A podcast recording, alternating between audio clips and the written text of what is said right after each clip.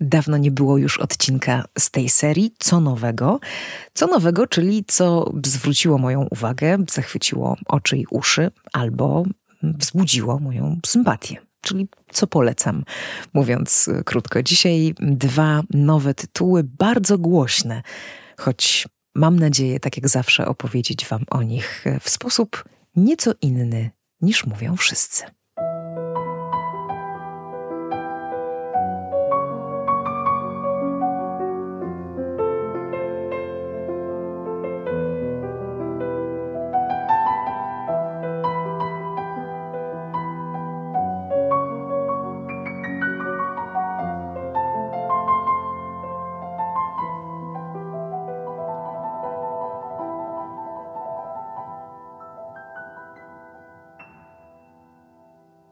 Mówi się, to jasne, o filmie Maestro i o serialu The Crown, którego ostatni, szósty sezon trafił właśnie na nasze domowe ekrany. Zresztą Maestro zrobi to za chwilę, na razie jest w wybranych kinach.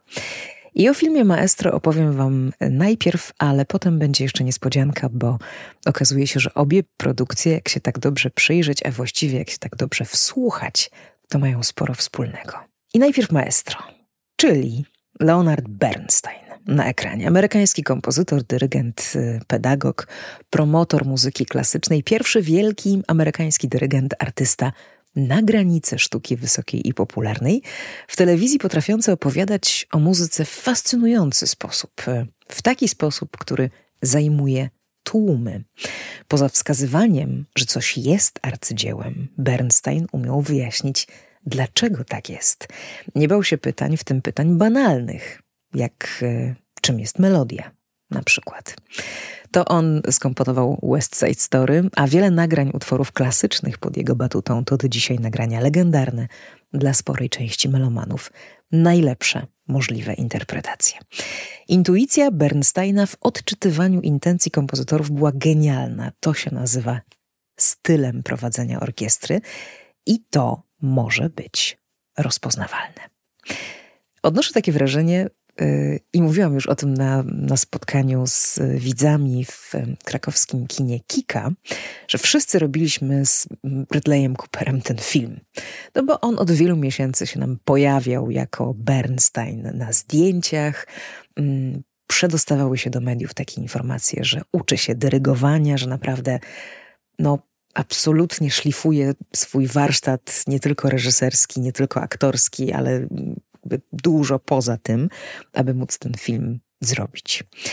E, Bradley Cooper, mm, autor Narodzin Gwiazdy, filmu bardzo udanego, moim zdaniem, dostał um, opowieść o Bernsteinie trochę w spadku po Spielbergu. To znaczy, mm, ten film miał robić Spielberg, trafił on e, do Coopera, więc e, myślę, że to przekazanie pałeczki jest e, całkiem sympatyczne. Nauka dyrygowania zajęła mu kilka długich lat. Bradley Cooper uczył się dyrygowania pod okiem jednego z najbardziej rozchwytywanych, najbardziej cenionych, ale też popularnych, młodych i takich świeżych gwiazd dyrygentury mm, w świecie klasycznym to Janik Nezegan, czyli obecny kierownik e, muzyczny, szef muzyczny Metropolitan e, Opera. No i Bradley Cooper jest e, w filmie Maestro mm, odtwórcą głównej tytułowej roli, jest współautorem scenariusza, jest reżyserem, jest producentem. Tych zadań było naprawdę sporo.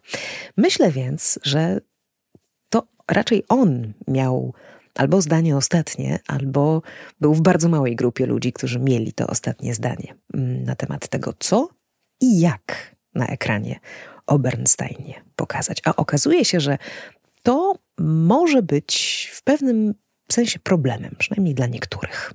A dlaczego tak jest? No, dlatego, że już sam tytuł, ale też ta cała otoczka, te wszystkie zapowiedzi, że będzie film o Bernsteinie, o wielkim amerykańskim muzyku, to wszystko obiecuje właśnie opowieść e, o artyście, o, o muzyku, o muzyce. A Bradley Cooper postanowił nam dać portret człowieka.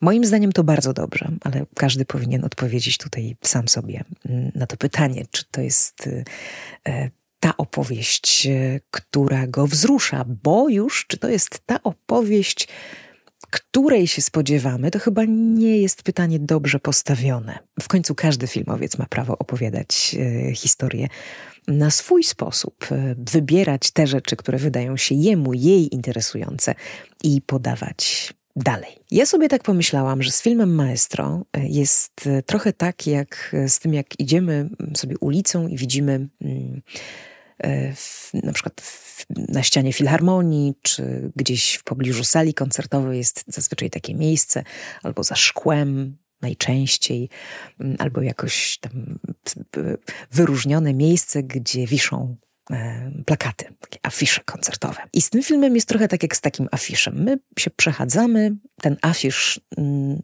skupia naszą uwagę i nas zatrzymuje. Patrzymy sobie co tam się będzie działo w najbliższych dniach w tej sali. No i widzimy też wielkie nazwiska. I te nazwiska bardzo często sprawiają, że potem wędrujemy do kasy i kupujemy bilet na jakiś koncert. Tymczasem ten film opowiada nam o tym, co się kryje za tym nazwiskiem, a czego nam nie pokaże ani ten afisz, ani nam tego nie pokaże ten koncert z udziałem tej wielkiej gwiazdy. To coś to jest coś więcej niż talent, niż osobowość. I o tym jest ten film. To jest historia z drugiego planu. To jest historia o niepokojach, o problemach w domu i w pracy. To jest historia, której nie zobaczymy na estradzie, chociażby nie wiem, jak bardzo się artysta chciał przed nami odkryć. To jest historia o tym, z kim się gwiazda budzi i z kim zasypia. To jest historia o najbardziej skrywanych słabościach, o rozedrganiu, wszystkim, ale też o momentach wielkiego szczęścia, bezsprzecznie. Tylko to wszystko jest bardzo prywatne nawet w dzisiejszych czasach, tak bardzo odsłoniętych. I Bradley Cooper konsekwentnie przez długi czas pokazuje właściwie tylko człowieka, Bernsteina. Tych fragmentów z prób jest niewiele, mm, nawet się, może się widz zastanawiać, po co on się tego dyrygowania w ogóle uczył, skoro tak mało tego dyrygowania jest y, na ekranie. Dlaczego kariera twórcy, wykonawcy, gwiazdy telewizji wspominana jest jakby mimochodem? I ja nie widzę w tym wady. Co więcej, Gdyby Bradley Cooper, tak mi się wydaje, porwał się na taki pełen portret muzyka i człowieka, może wiele osób, wielu widzów, wielu z moich słuchających właśnie takiego portretu e, oczekuje, to chyba byłoby to w ogóle niemożliwe, może byłoby to nieznośne. Mogłoby to być w jakimś sensie niepełne, znaczy czegoś by tam brakowało. Zatem dlaczego jest tak mało Bernsteina w Bernsteinie?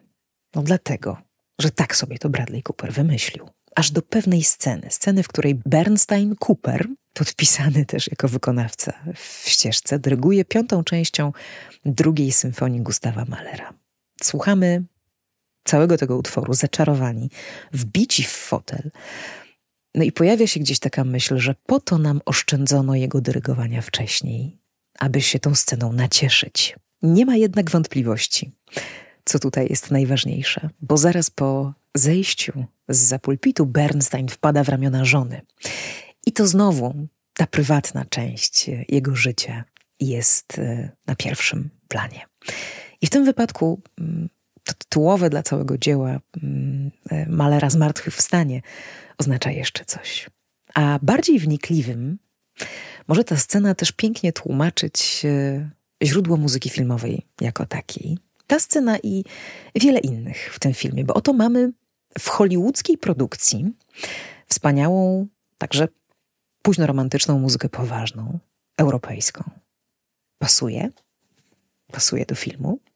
Oczywiście, że pasuje, bo stąd się wzięła w ogóle muzyka filmowa. Z europejskiej, późno romantycznej muzyki symfonicznej, z tej tradycji. I gdyby nie ona, gdyby nie Mahler i gdyby nie inni, to ani John Williams, ani Hans Zimmer, ani wielu innych kompozytorów nie pisałoby w taki sposób. Warto o tym pamiętać.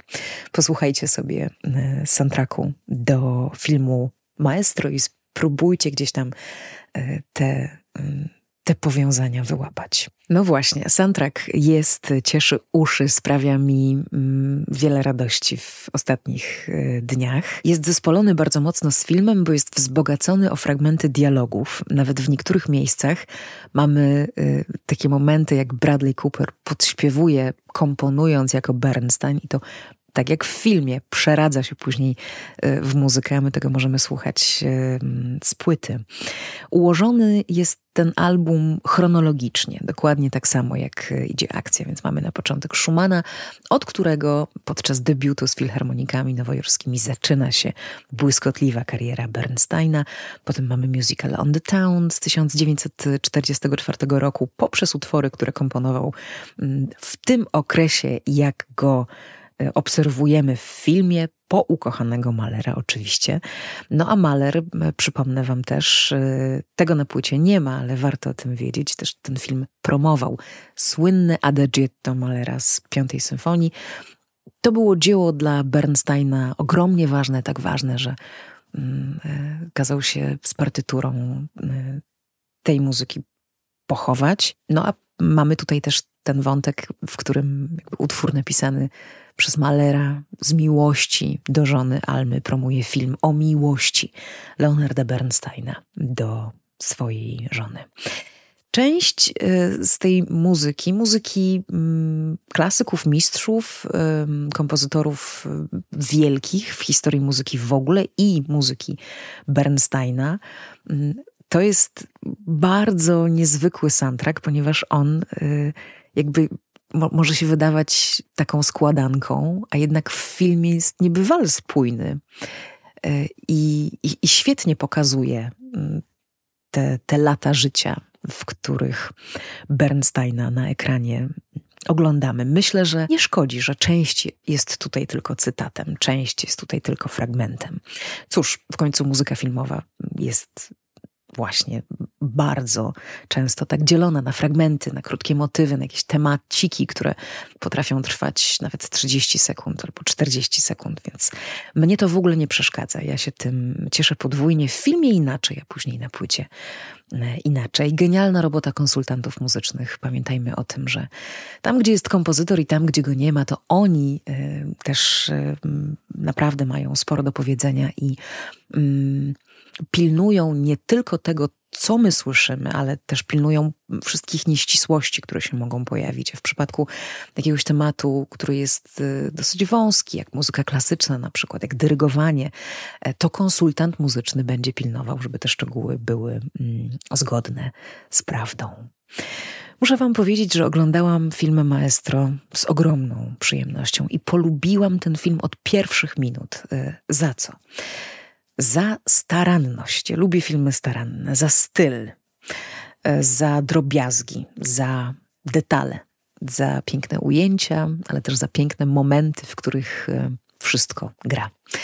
I słowo gra, i, i muzyka gra, i to, co widzę, i to, nawet to co, to, co czuję, bo chyba te najlepsze filmy potrafią tak promieniować e, i wyrzucać z siebie jakąś dawkę energii w stronę sali kinowej.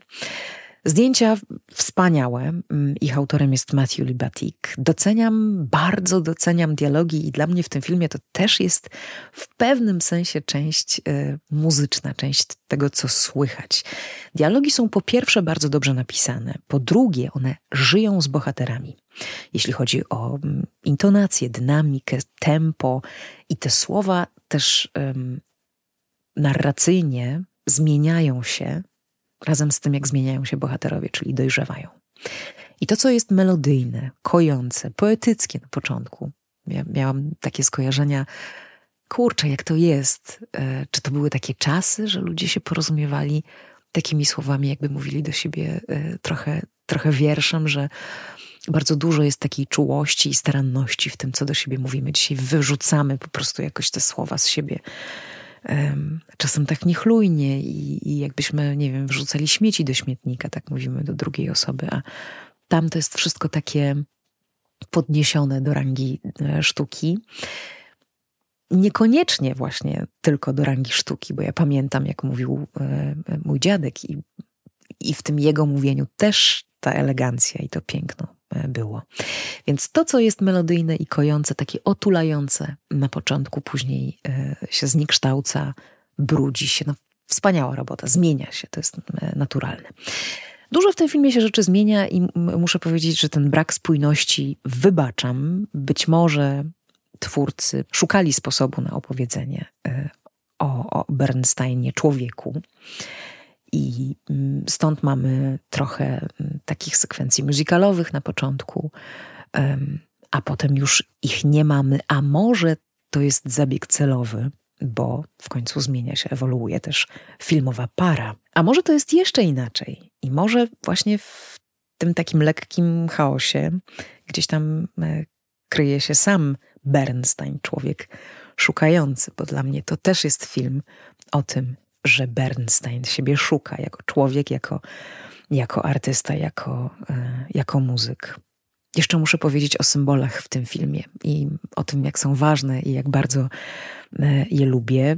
To są najczęściej wprowadzane gdzieś tam w tle nazwiska, pojęcia, instytucje, różne takie rzeczy w, ze świata muzyki poważnej i dla ludzi z tego świata mm, znajome, dla innych być może w ogóle. Tak jak postać Artura Rodzińskiego, polskiego dyrygenta, mm, szefa muzycznego filharmoników e, nowojorskich, z ogromnymi zasługami w ogóle dla amerykańskich zespołów orkiestrowych, to postać, umówmy się, e, szerzej w Polsce nieznana. To on umożliwił Bernsteinowi debiut e, w Nowym Jorku, który mm, tę jego karierę kiedy miał 25 lat w ogóle mm, rozpoczął.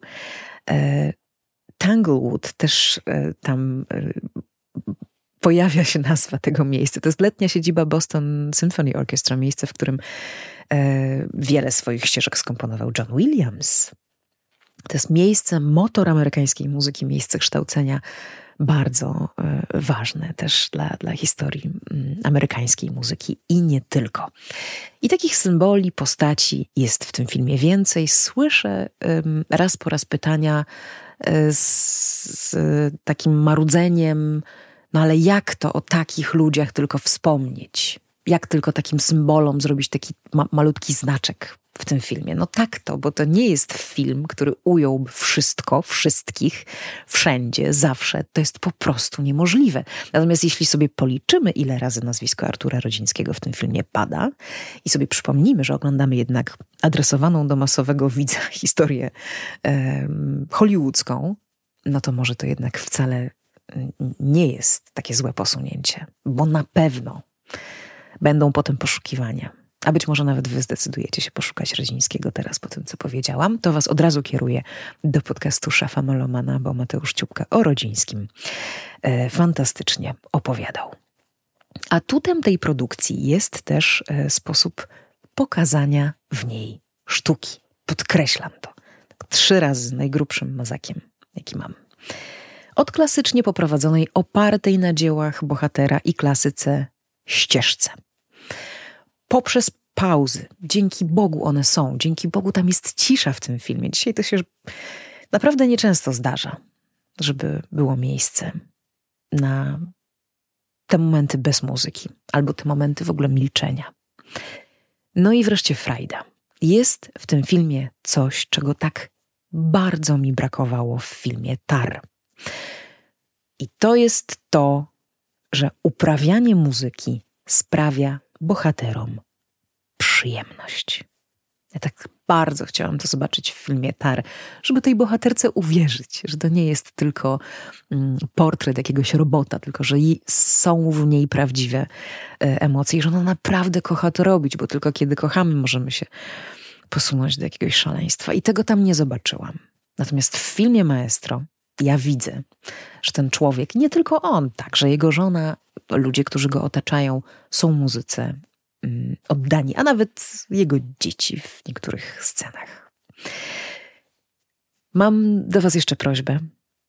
Zostańcie na napisach.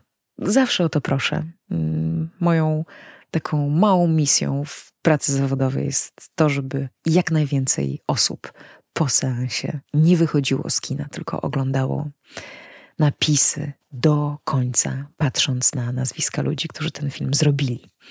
Ale tym razem mogłabym nawet zamknąć wam drzwi z drugiej strony, albo po prostu zabrać pilota i, i was jakoś przywiązać po prostu do fotela, e, jak będziecie siedzieć e, i oglądać. Napisy w tym filmie zrobiono w szczególny sposób.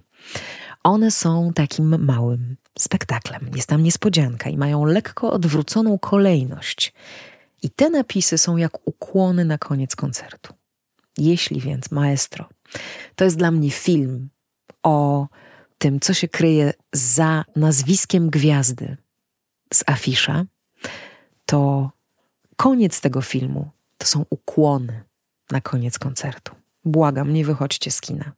Nie wyłączajcie tego filmu na napisach. Napisałam to już u siebie w, na Facebooku w takiej krótkiej um, recenzji i, i, raz jeszcze to powtórzę, um, bo to jest chyba taka najważniejsza myśl, jaką mam. Maestro, ten film nie wyjaśnia fenomenu Leonarda Bernsteina, muzyka. Nawet się po tym temacie nie ślizga, bo to jest film o miłości, którą każdy chciałby przeżyć, bo miłość nie zawsze jest taka oczywista, ale czasem bywa nieoczywista i wielka. I to jest film o wielkiej miłości, którą chcielibyśmy przeżyć, nawet jeśli w tle dzieją się rzeczy, których nikt z nas nie chciałby przeżyć. A teraz druga odsłona tego odcinka mm, i The Crown. Serial, który od początku oglądam z taką samą przyjemnością, z takim samym entuzjazmem i z tak samo szeroko otwartymi oczami. Czekam, cieszę się i czekam na to, co zobaczę. Niestety, właśnie zobaczyłam sezon szósty i ostatni. Ale ja także The Crown słucham. Słucham bardzo uważnie od pierwszego sezonu, a ostatnio zaczęłam chyba poprzez fakt, że jakoś film Maestro się zbliżył tutaj do tej premiery, zaczęłam sobie słuchać tych e, albumów na zmianę. I one wydały mi się, chociaż z zupełnie innych światów, to jednak bardzo do siebie podobne. E, no chociażby słuchając Waltorni w filmie Maestro i słuchając Waltorni w szóstym sezonie The Crown, to sobie myślę, hmm, to banalne skojarzenie, że w gruncie rzeczy to jest dosyć podobne, ale to nie o to chodzi tutaj jest coś więcej. Mm, spróbuję jakoś nazwać te podobieństwa i zacznę może od dbałości mm, o detale. Taki detal mnie uwiódł na mm, samym początku szóstego sezonu. To chyba nie będzie jakiś wielki spoiler, bo wszyscy wiemy, co tam się dzieje. Mamy tą scenę, w której e, rozbija się w Paryżu samochód, którym podróżuje Diana i to jest pokazane w, jakby trochę poprzez drugi plan. Mamy spacerowicza, który wyprowadza psa i, i trochę jego uszami wyłącznie słyszymy, co tam się w tym tunelu dzieje. Samochód się rozbija i wypadek powoduje, że uruchamia się klakson. Ten klakson zostaje w takim przeciągłym dźwięku no nieprzyjemnym, wiadomo, takim złowrogim, zwiastującym, że zdarzyła się jakaś, jakaś tragedia albo przynajmniej coś bardzo bolesnego. I ten klakson, ekipa pracująca nad dźwiękową muzyczną warstwą The Crown postanowiła pozostawić i zmiksować go z początkiem czołówki bardzo charakterystycznej i myślę, że po sześciu sezonach e, już ją doskonale znamy. Zatem czołówka nie pojawia się z ciszy, nie pojawia się mm, na początku, tylko po, po, po tym fragmencie. No i przypomina nam, co oglądamy. Oglądamy mm, serial, który stworzyli mistrzowie detalu w każdym sensie tych słów. Od obsady przez misternie napisany e, scenariusz, malutkie niuanse, detale, które sprawiają, że my myślimy, ależ to się ogląda. I taki drobiazg jak z tym klaksonem być może uszedłby uwadze większości widzów, ale ja wyczulona na drobiazgi zwracam na niego uwagę. I mówię też wam, może włączcie sobie ten pierwszy odcinek z szóstego sezonu raz jeszcze yy, i posłuchajcie, co tam się dzieje. Serial The Crown ma genialny komentarz muzyczny. Właściwie mm, to jest takie wyniesienie muzyki serialowej na zupełnie inny poziom. Natomiast to też nie jest tak, że mm, zachwyca mnie każdy, każdy sezon. Przyznaję bez bicia, że jestem największą fanką tego, co dla serialu The Crown zrobił ostatni z kompozytorów, czyli Martin Phipps, bo wcześniej um, pracował przy tym serialu Rupert Gregson um, Williams.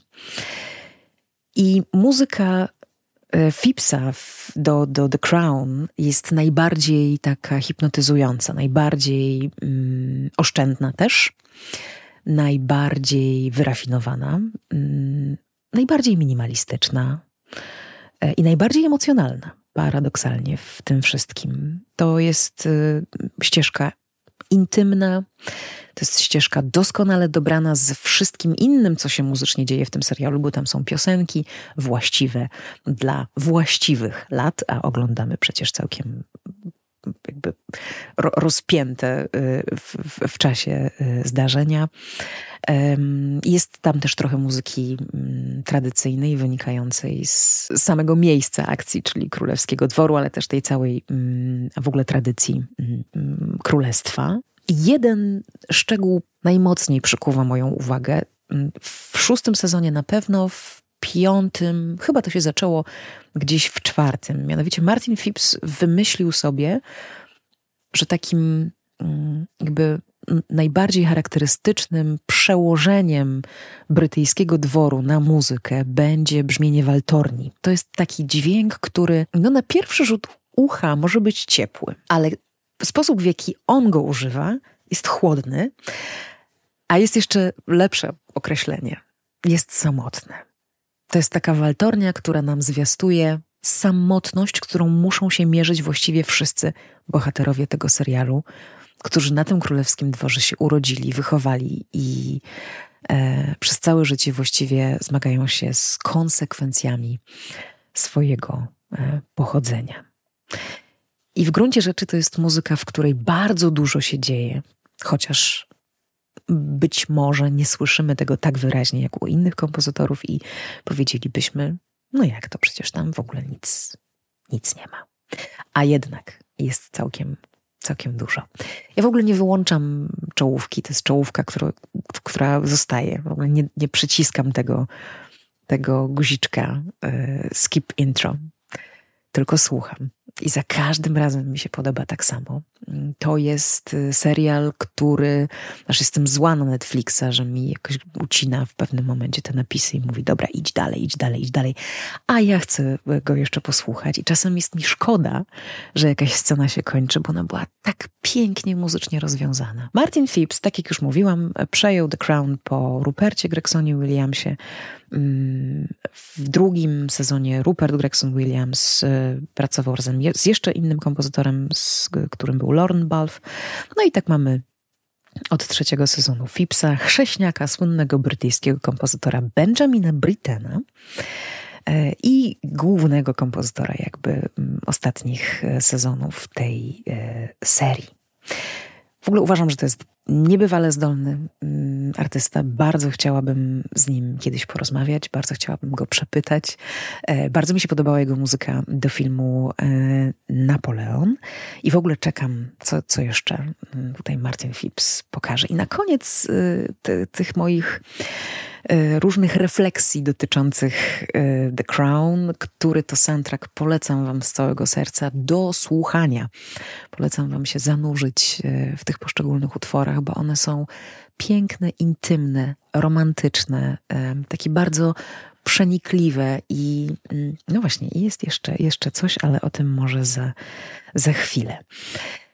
Bo muszę powiedzieć o czołówce, której słucham nie tylko dlatego, że jest świetna muzycznie i spełnia wszystkie funkcje dobrej czołówki, czyli przykuwa moją uwagę, rozpala apetyt i mówi, mhm, będzie kolejny odcinek, ale ta czołówka, poza oczywiście Zimmerowskim stylem, bo Hans Zimmer też przecież pod tą czołówką jest podpisany, ma jeszcze tam pewien kod, taki kod kulturowy jak sobie weźmiemy wszystkich kompozytorów wokół The Crown, mm, to Gregson Williams, Balfe, Phipps y, i Zimmer także, przez zasiedzenie, e, to są Brytyjczycy. A muzyka czołówki jest muzyką, która się odbija od brytyjskiej muzycznej historii. Powstała z inspiracji arią z Króla Artura Henry'ego Purcella, z XVII-wiecznej opery dramatycznej, która została napisana, uwaga, uwaga, z okazji 25-lecia koronacji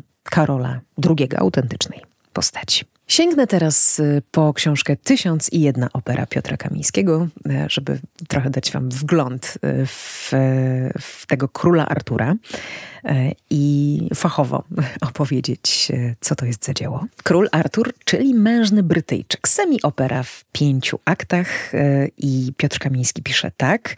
Tragikomedia oparta na źródłach średniowiecznych sławi zwycięstwa Artura, narodziny Zjednoczonego Królestwa. E, intryga miłosno-przygodowa opowiada zaś dzieje wyprawy Artura przeciwko saskiemu dowódcy Oswaldowi jego plugawemu czarownikowi Osmondowi, którzy porwali ukochaną bohatera. Artura wspiera w tym przedsięwzięciu znany skądinąd czarodziej Merlin. Protagoniści nie śpiewają, przywilej ten zastrzeżony jest bowiem dla postaci drugoplanowych partytura, która, dodajmy, nie zachowała się w całości, składa się z sześciu sekwencji muzycznych. A teraz włączmy i posłuchajmy arii z trzeciego aktu, e, w którym Kupidyn budzi ducha zimy. What power art thou? To jest aria rozdygotana, rozedrgana. To jest e, e, pieśń zimy. Mm, zresztą właśnie pod takim tytułem The Cold Song została nagrana na pięknej zimowej płycie Stinga. Może ją pamiętacie z taką białą okładką, e, na której on idzie przez e, śniegi. No i mamy tutaj pozorny barokowy porządek, e, a w tle niepokój. Mm, piękno, ale takie mroczne piękno i no i chłód, który jest y, tutaj tematem, a w przypadku serialu The Crown jest po prostu, tak jak już mówiłam, samotnością. Te nawiązania również takie do, do, do tradycji muzyki brytyjskiej, w tym wypadku, w, w przypadku um, filmu Maestro, do muzyki amerykańskiej, to też jest coś, co te dwa filmy łączy. I na koniec jeszcze jedna rzecz, która e, te dwie produkcje ze sobą jakoś tak stawia um, razem. I to jest bardzo prosta e, rzecz. Mianowicie to, że w obu przypadkach mamy do czynienia z bajkami, bajkami filmowymi. I to, co je różni, to jest to, że w, e, tam, gdzie w The Crown e, kompozytor zarządza spokój w obliczu wielkiego chaosu, i tam, gdzie dwór brytyjski konsekwentnie nie komentuje niczego, tam w filmie Maestro mamy romantyczne, emocjonalne uniesienie i wiele pytań, z których część być może pozostanie bez odpowiedzi. Podcast o muzyce filmowej Score and the City nieustannie poleca się słuchającym, a jeśli e, się Wam podoba, będę bardzo wdzięczna za e, oznaki tego. Mm, możecie podcast zasubskrybować, możecie polubić, możecie ocenić e, w serwisach Spotify i iTunes, możecie zostać ze mną mm, na Facebooku i na Instagramie. Możecie też postawić mi kawę na platformie wsparcia twórców mm, Buy Coffee tu i od niedawna wiem, że można to zrobić z całego świata. A ja Was bardzo mocno e, ściskam z chłodnej, e, choć nie tak chłodnej jak u Persela, Warszawy.